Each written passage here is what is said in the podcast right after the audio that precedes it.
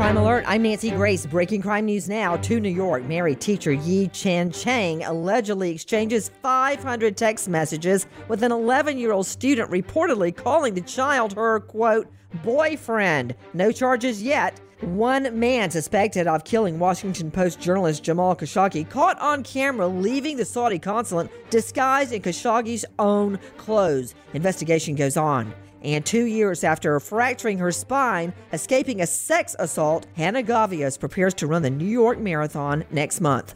For the latest crime and justice news, go to crime online dot com. This crime alert brought to you by TheraWorks Relief. Users swear they experience relief from muscle cramps and soreness with TheraWorks Relief, a fast-acting foam proven to prevent and relieve foot and leg pain and cramps. Get TheraWorks Relief today in the pain relief aisle at your local pharmacy or at thera works relief dot com. Ask your pharmacist for TheraWorks Relief. With this crime alert, I'm Nancy Grace.